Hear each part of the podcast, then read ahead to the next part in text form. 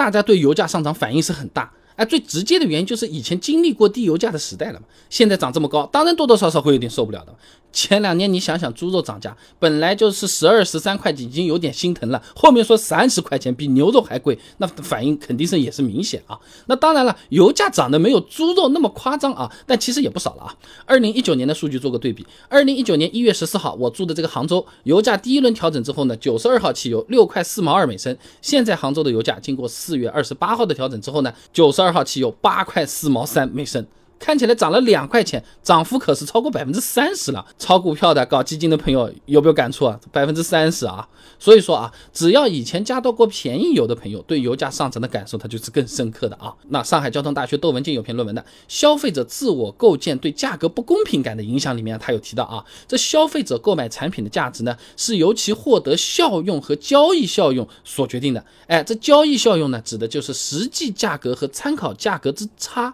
这个差值越大。消费者对这个交易的评价越高，而这种参考价格主要是来源于两种，一种是别人是什么价格买的啊，就好比你五千块钱买了个手机，一模一样的手机，人家四千五，我了个哎，对吧？另一个呢，就是以前某一个时间点的价格，哎，这个显卡去年卖的时候是八千块钱，今年啊卖起来反而要两万块钱了，啊，那反正就这种感觉啊。那有些朋友听到这肯定要说了啊，那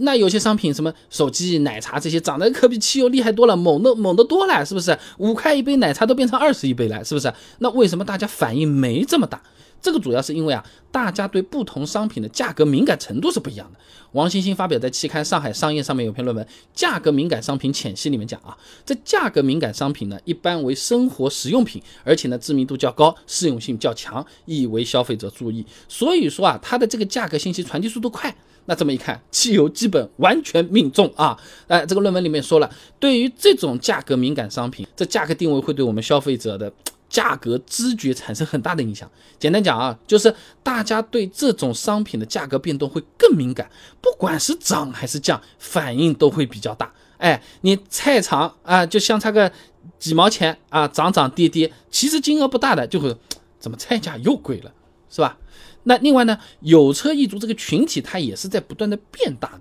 讨论油价、关注油价的人也在不断的变多的啦。那有数据的啊，二零一零年全国汽车保有量七千八百零一点八三万辆啊，到了二零二零年，十年之后的上半年，全国汽车保有量两点七亿辆啊，这汽车保有量增加了四点六倍。那有车的人多了，油价的讨论热度自然也上涨了好几倍，这也好理解对吧？那还有一部分的朋友啊，对于油价上涨的反应啊这么大，主要还是觉得有时候这国际油价没涨，国内涨都。公平啊！我又不能国外买个油，我自己拿回来，是不是？飞机上又不让带啊！浙江大学张光熙有篇论文的《消费者对涨价的价格公平感研究》里面提到啊，这卖方的成本是消费者评估价格上涨是否可以接受的重要因素。哎，当这买的人知道卖的人啊的价格上涨了，但是他的成本就没有涨的这个时候，很不舒服了，就认为新的价格是不公平的。就好比手机，如果什么电池啊、芯片啊、摄像头啊这些零件都没涨价，结果手机贵了五百块钱，很多人是会生气的，是会抱怨的。你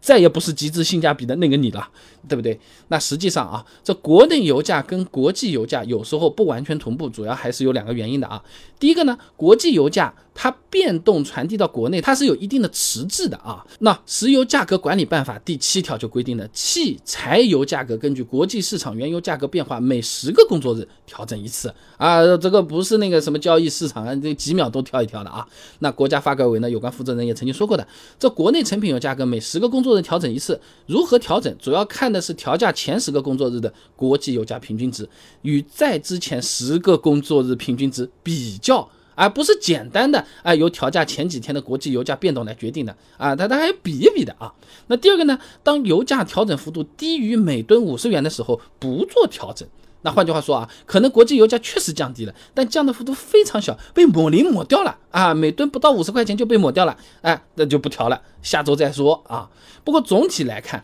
国内油价跟国际油价的走势还是一致的。呃，比如说二零二一年啊，受国际市场油价大幅攀升的影响啊，我们也经历过八元时代，对吧？二零二零年国际原油价格下跌啊，国内的油价也重回过五元时代啊。其实我们认真的想一下，油价从六元时代进入了八元时代，说不定真的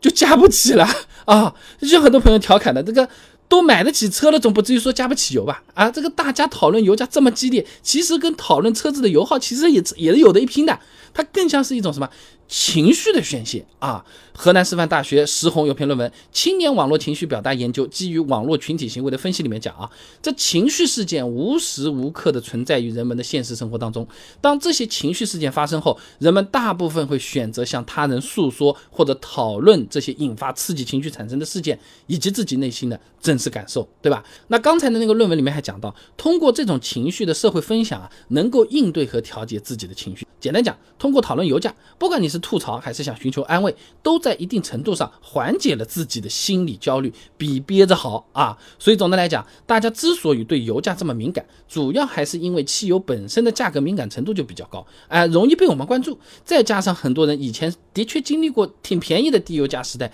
这一上涨就会有更明显的感受啊。